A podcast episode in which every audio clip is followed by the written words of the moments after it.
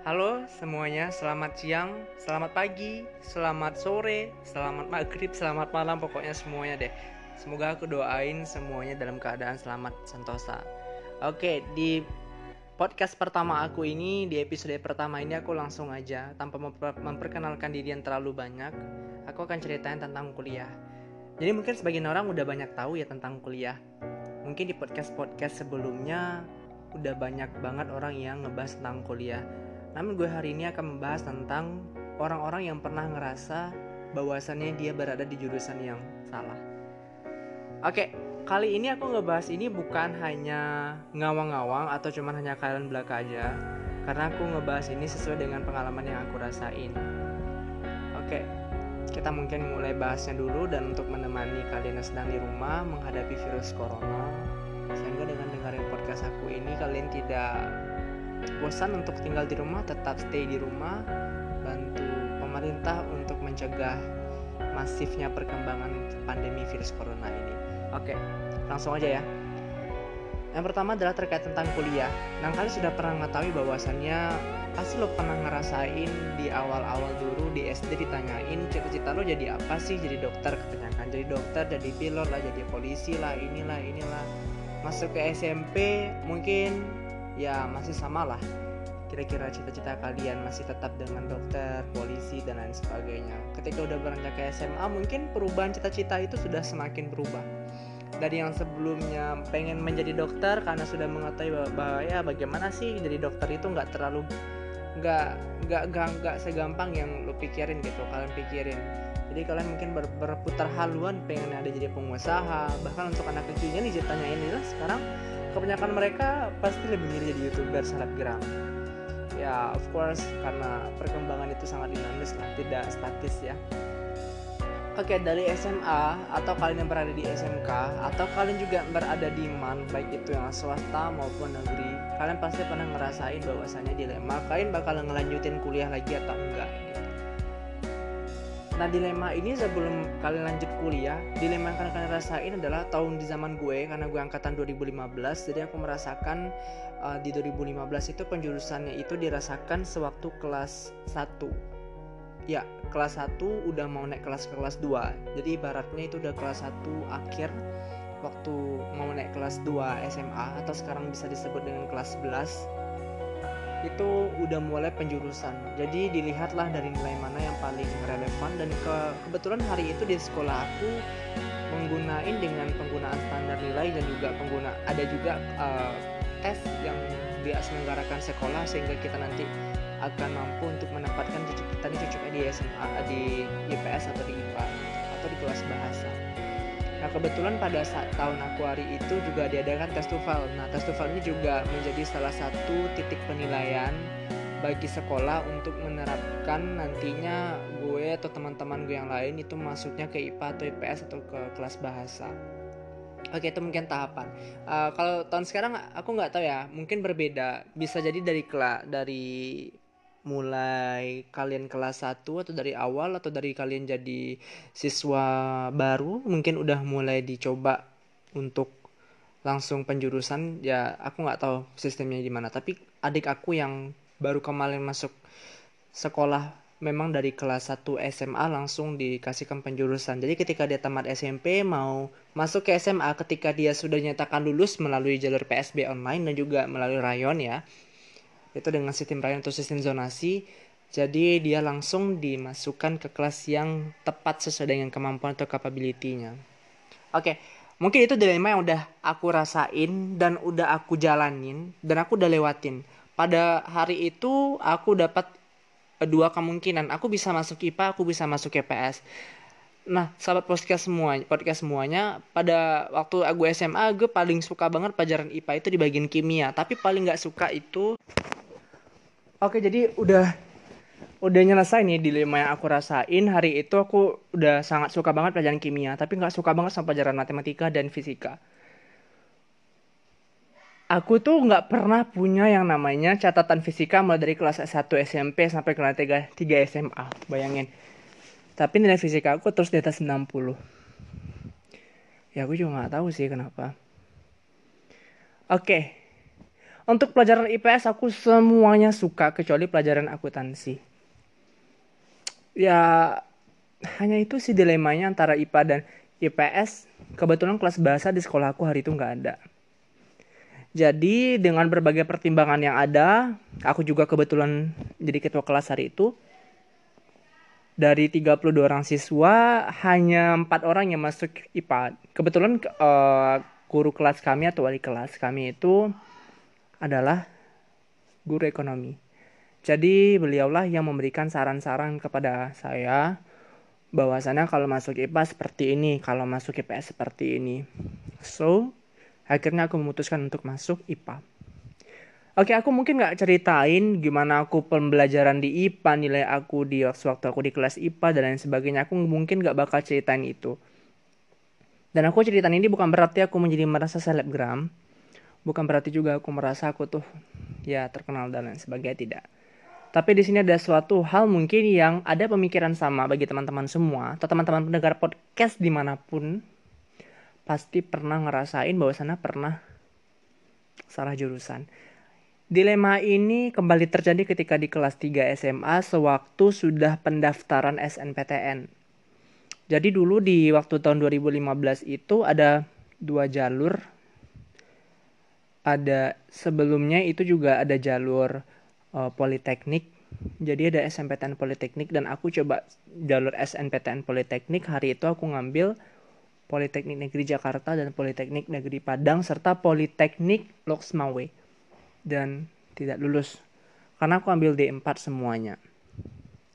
Lalu setelah aku lewatin Politeknik tidak lulus, sampailah pada tahap yang namanya SNPTN dan hari itu BK ngenyatain bahwasannya ini adalah hari terakhir untuk finalisasi pilihan jurusan.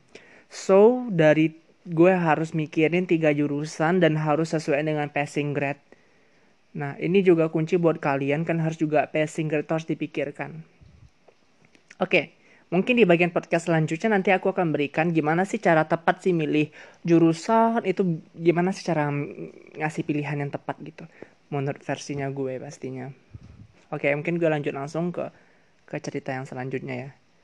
Jadi sewaktu guru BK udah bilangin seperti itu, aku masih ber, berpindah-pindah sih. Sebelumnya aku memilih psikologi di salah satu universitas ternama di Sumatera Barat. Ya kalian sudah pasti tahu lah ya kan, universitas apa itu. Aku nggak perlu nyebutin juga. Jadi ketika aku uh, milih psikologi dengan passing grade dan udah pergi ke BK, tibalah pada satu hari ada teman-teman gue yang bilang, eh lu kenapa milih psikologi sih? Lu kan cowok gitu. Lu lu nggak bisa milih psikologi. Psikologi itu lebih cocoknya ke cewek gitu. Ya udah. Mungkin ada juga benarnya sih. Aku tipikal orang yang kurang sabaran juga. Jadi aku ya oke okay lah.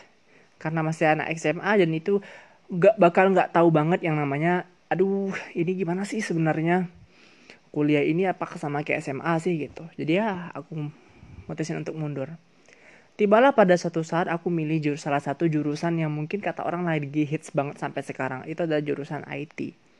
Aku ambil jurusan Sistem Informasi atau Information System di Faculty of Technology. Di salah satu universitas di Kota Padang. Negeri. Oke. Sampailah pada satu saat waktu pengumpulan tersebut teman-teman aku pun hilang akal, dia tidak tahu memilih apa. Dan aku berbeda dengan teman-teman aku yang lain. Teman-teman aku dia cenderung untuk merahasiakan. Bahkan kalau misalnya ditanya lo milih apa sih? Milih psikologi. Padahal ternyata dia adalah milih pendidikan matematika. Itu adalah trik-trik atau tips yang di, yang dilakukan oleh sebagian orang agar jurusan tersebut nantinya tidak memiliki saingan yang terlalu banyak Oke, mungkin itu ya trik-trik yang dilaksanakan. Berbeda dengan gue yang hari itu, Uh, gue hanya gue ceritain gitu lo milih apa sistem informasi? Sistem informasi itu apa sih? gitu. Dan gue cuma hanya ngelihat sistem informasi itu bagus ini ini ini. Dan salah satu yang membuat gue bangga adalah tingkat keketatannya itu sangat tinggi sekali. Dalam artian peminatnya banyak namun yang diterima itu hanyalah sedikit dengan passing grade yang juga tinggi oke okay lah dan sampai pada saatnya di kelas gue itu ada tujuh orang yang memilih jurusan yang sama. Itu belum dihitung lagi di jurusan yang kelas yang lain. Aku nggak tahu berapa jumlah pasti orang milih dan menurut aku itu lebih dari 10 orang. Oke sembari aku menunggu itu aku juga pesimis karena aku pasti berpikiran bahwasannya untuk di tingkat politeknik saja untuk SMPTN aku tidak lulus apalagi tingkat universitas rasanya sangat tipis sekali untuk lulus at least sembari menunggu itu aku juga mengikuti kursus atau kelas intensif untuk SBMPTN di salah satu pusat bimbel yang sudah sangat terkenal di Indonesia dan salah satu yang terbesar di Indonesia yang ada cabangnya di kota Padang. Oke, jadi aku ngambil itu. Ngambil uh, apa namanya kursus itu ketika aku ambil kursus di pertengahan, tibalah pada saat pengumuman SNPTN. Drang, aku sangat kaget sekali. Ternyata aku lulus. Oh my god. Senangnya itu luar biasa karena di zaman dulu itu pengumuman SNPTN itu ada sore hari dan itu ada warna hijau sama warna merah. Nah, kalau warna hijau itu berarti kamu diterima dan kalau warna merah itu berarti kamu tidak terima. Nah, adapun pilihan SNPTN aku itu pilihan satu adalah sistem informasi, pilihan kedua aku adalah agroekoteknologi dan pilihan ketiga aku adalah pendidikan biologi.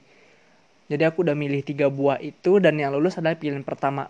Itu luar biasa banget aku senangnya dan ketika tiga hari selan dua hari ke sehari ya besoknya aku ke sekolah untuk menanyakan siapa aja yang lulus SNPTN dan ternyata yang dari 10 orang lebih yang aku kayaknya seperti mengetahui orang memilih jurusan yang sama yang lulus hanya dua orang.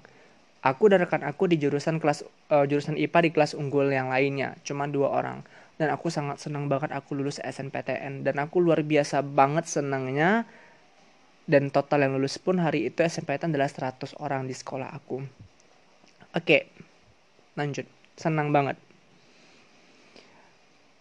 Kita lanjut di cerita cerita cerita cerita aku selanjutnya. Nanti aku di podcast selanjutnya juga akan ceritain dia dilema menjadi seorang maba seperti apa sih. Nanti aku akan jelasin juga kepada kalian semua. Sampailah pada akhirnya aku kuliah. Aku nggak mau ceritain tentang bagaimana proses ospek yang ada. Itu nanti di podcast yang terpisah akan aku jelasin bagaimana sih uh, dilema menjadi seorang mahasiswa itu seperti apa. Oke, okay. sewaktu aku kuliah, aku mulai setelah proses dari perjalanan panjang aku mulai dari uh, ospek yang dilakukan oleh tingkat universitas, fakultas dan senioritas aku, tibalah aku kuliah at least aku sangat tidak mengenal dalam pikiran aku dulu adalah aku menargetkan OIP atau sama dengan Yerafer tuh haruslah tinggi dan lain sebagainya. Pasti ketika aku masuk kuliah ternyata luar biasa sekali dan aku uh, itu di luar ekspektasi aku banget.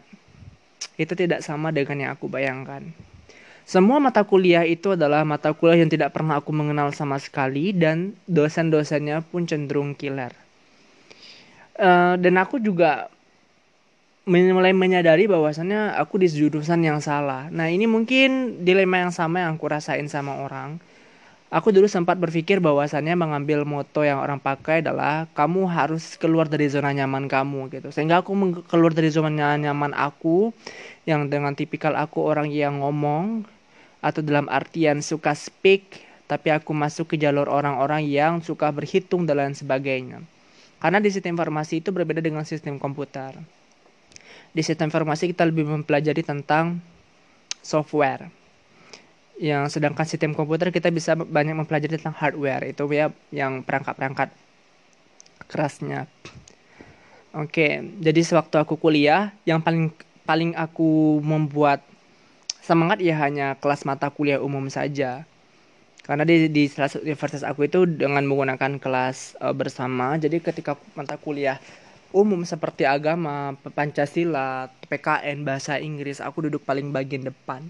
Tapi kalau udah tiba aku di bagian aljabar linear algoritma pemrograman kalkulus itu aku pindah ke bagian belakang.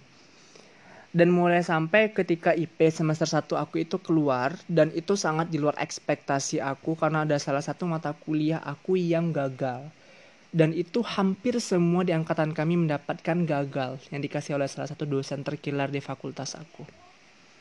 Itu membuat aku betul-betul down. Tapi untungnya sewaktu keluar itu adalah waktunya aku juga untuk pergi jalan-jalan sehingga aku cepat melupakan itu untuk sesaat. hari itu kebetulan aku jalan-jalan ke Bali jadi aku tidak memikirkan lagi itu untuk sementara waktu selama aku di Bali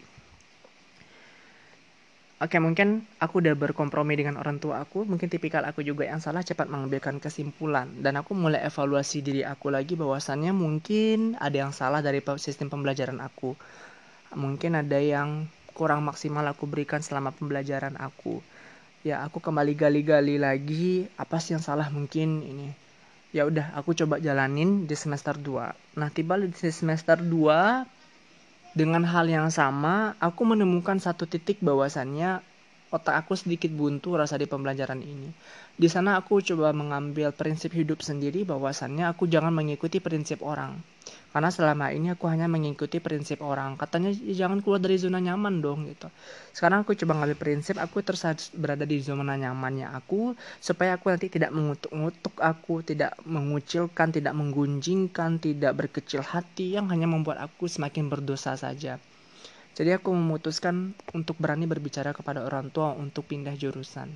Oke. Okay pada saat itu aku memutuskan untuk pindah jurusan ke jurus uh, hubungan internasional. Kebetulan hari itu teman aku di salah satu SMA yang lulus di jurusan hubungan internasional memilih keluar dari jurusan itu dan ada satu kota yang bisa aku tempatin. Jadi aku pergi ke jurusan hubungan internasional dengan membawa surat sendiri dengan historis nilai aku dan lain sebagainya, surat akreditasi dan lain sebagainya. Ketika aku sampai ke sana, Jurusan tersebut mampu untuk menerima, namun aku terkendala di bagian jurusan atau fakultas aku yang tidak memperbolehkan karena status aku yang SNPTN.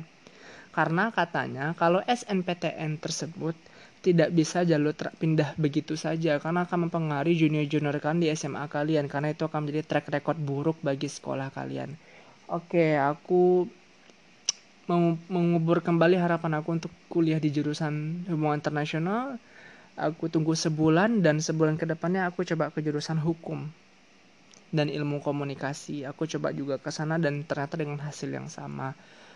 Dan aku kembali mengumpulkan tekad aku bahwasannya aku sepertinya memang harus keluar dari jurusan ini karena aku tidak semakin berkembang. At least pada suatu ketika aku tidak tahu bahwasannya mungkin tah Tuhan yang menegur aku atau memberikan semangat atau motivasi kepada aku sewaktu aku lagi setelah selesai mengurus pernilai-nilaian aku itu di di jurusan aku duduk di depan fakultas di sorry di perpustakaan induk lah di universitas sana. Ya sewaktu aku duduk di situ aku ngelihat ke belakang sebelumnya aku nggak pernah ngelihat ada pavin uh, tidak pernah ngelihat baliho uh, atau papan pengumuman seperti itu. Ketika aku ngelihat ke belakang aku ngebaca tulisannya seperti langsung menyentrum aku gitu kayak nembak ber gitu kayak aku harus bangkit gitu. Yang tulisannya itu isinya adalah ketika kamu jatuh itulah hal yang sangat menyakitkan tapi ketika kamu berdiri atau bangkit kembali itu adalah hal yang sangat luar biasa. Oke ketika hari itu aku langsung bangun aku pulang ke rumah aku coba ngomong sama orang tua aku dan aku coba ngomong baik-baik sama orang tua aku karena selama ini yang menyuruh aku kuliah untuk di jurusan itu dan lain sebagainya adalah orang tua aku terutama ayah aku. Pertama aku coba sama ibu aku terlebih dahulu dan ibu atau mama aku setuju. Terserah kamu di mana yang nyamannya kamu saja. Oke, satu masalah sudah selesai. Masalah kedua masih masalah yang paling krusial atau ayah gitu. Ya aku juga mikir dong kalau misalnya saat saat ini aku juga tiba-tiba langsung klek keluar dan aku juga nggak tahu biaya kuliah itu aku dapatin dari mana gitu. Dan hari itu aku juga belum bekerja. Dan hari itu aku coba ngubungin orang tua aku. Dan yang ayahnya ayah aku ya. Jadi itu tepatnya di ruang tamu aku berbicara sama ayah. Ayah aku mau coba keluar dari sini gini gini. Dan respon ayah aku itu marah dia ngatain emang masuk jurusan apa? Bla bla bla pakai bahasa Minang. Dan aku lesu banget hari itu.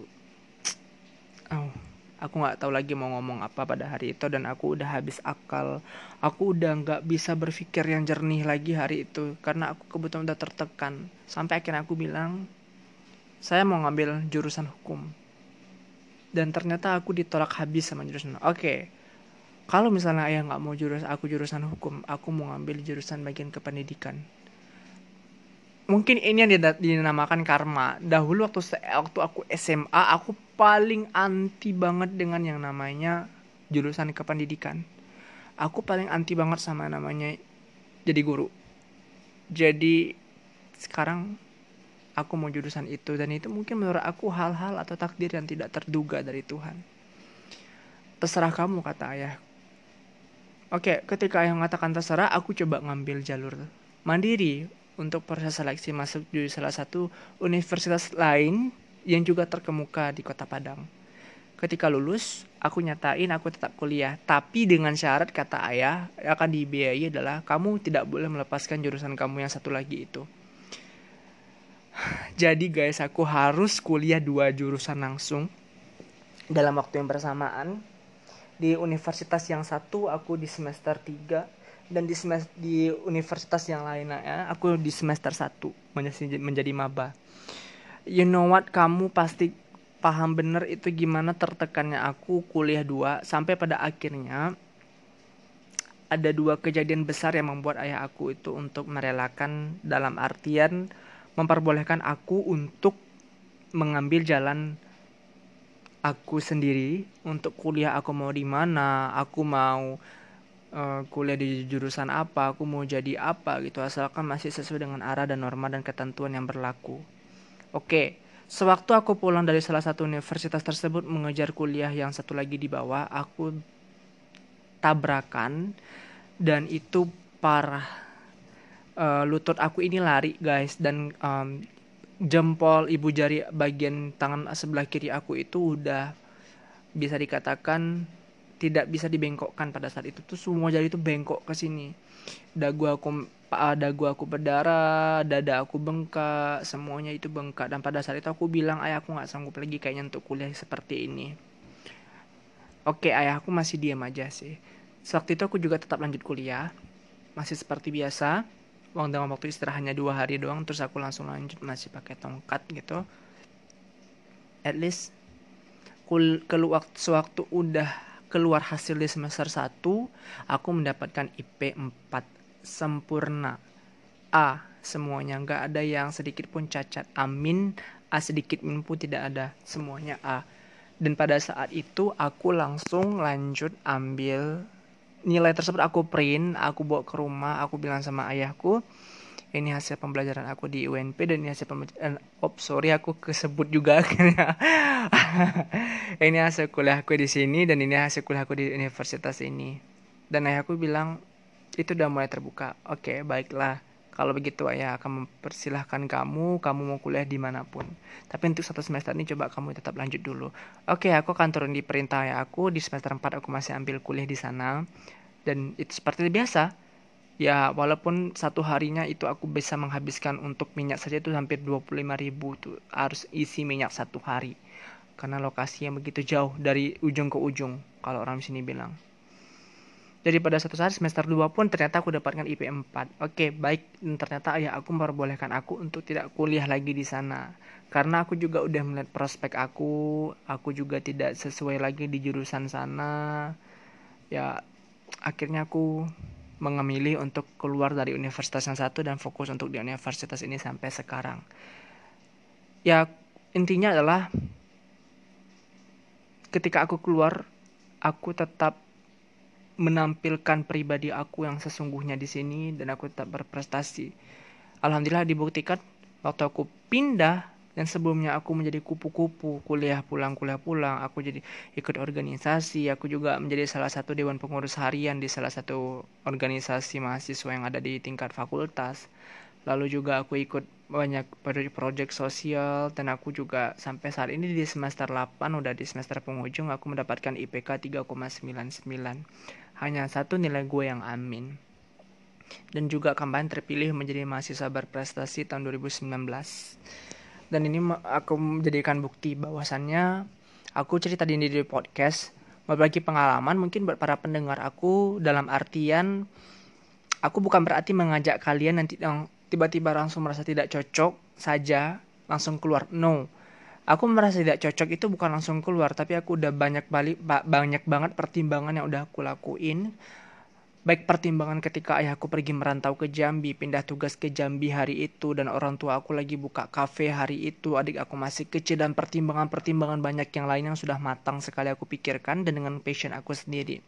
Dan aku juga mempunyai prinsip hidup bahwasannya, biarlah aku di salah satu tempat yang lain pun, di mana pun berlian itu, tempat sampah pun atau di mana pun dia, pasti dia itu akan dicari gitu. Jadi aku berusaha menjadi berlian tersebut. Gitu.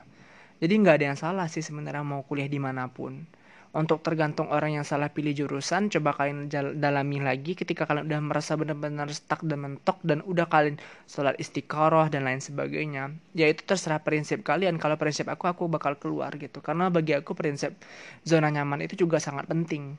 Karena faktor utama yang membuat kita bahagia adalah kenyamanan gitu. Sama kita seperti kita berdoa dengan Tuhan perasaan tenang, nyaman sekali rasanya. Dan kenyamanan itu yang tidak bisa dibeli gitu. Dan aku mikir juga bahwasannya hidup aku cuma sekali. Jadi hidup gue bukan hanya untuk ya pusing-pusing kepala untuk kuliah doang gitu. Jadi aku putuskan lah untuk keluar dari sana dan sampai sekarang aku tetap berkuliah hingga akhir sedang menyusun skripsi hari ini di sini. Jadi prinsip orang memang berbeda. Yang aku harapkan ke kalian adalah kalian harus mempunyai prinsip hidup kalian sendiri. Kalian jangan bergantung sama orang lain. Boleh kalian berprinsip atau mungkin quotes quotes orang tersebut kalian salin-salin gitu. Kalian sering membuatkan di feed kalian di Instagram kalian atau di kiriman kalian di Snapgram kalian atau Snap WhatsApp kalian itu terserah tapi yang paling penting adalah kan harus mempunyai prinsip kalian sendiri dalam hidup kalian yang memang kalian harus sendiri kalian sendiri yang harus ngejalaninya gitu. Nggak ada orang lain gitu. Ibarat kapal kalau dia nggak mau tenggelam gitu ya jangan terlalu banyak masuk air ke dalam kapal tersebut. Ya boleh gitu.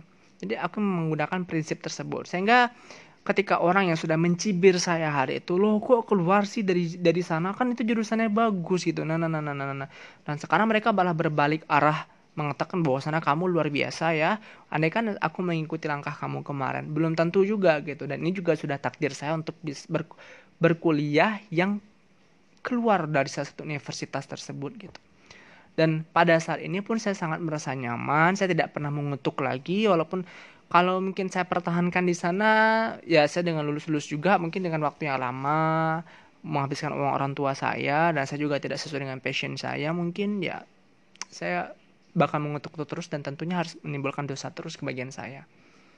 Jadi itu mungkin untuk podcast hari ini sangat bermanfaat buat teman-teman semua bahwasannya pegang prinsip hidup sendiri, sesuaikan bahwasannya kamu yang akan ngejalani hidup kamu sendiri gitu. Masalah kamu ya kamu sendiri yang bakal menyelesaikan gitu. Resiko pun memang harus ditanggung. Resiko saya pun juga harus saya tanggung gitu.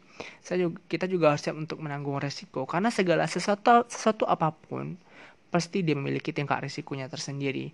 Apa pun itu, pasti ada risikonya. Oke, mungkin podcast mungkin di waktu 28 menit lebih sekian, lebih sedikit ini mungkin aku menceritakan pengalaman, bukan lebih ke pengalaman, tapi lebih kepada sharing kepada teman-teman podcast aku. Semoga sangat bermanfaat dapat menemani ya teman-teman semua di rumah yang saat ini sedang berjuang. Dan aku harap pesan terakhir adalah stay strong, tetap berada di rumah, jaga kesehatan selalu. Jangan lupa terus tetap cuci tangan, jaga kebersihan, dan jangan lupa juga tetap jaga keimanan. Terima kasih semuanya. Assalamualaikum warahmatullahi wabarakatuh. Selamat siang, selamat pagi, selamat sore, dan selamat malam. Bye.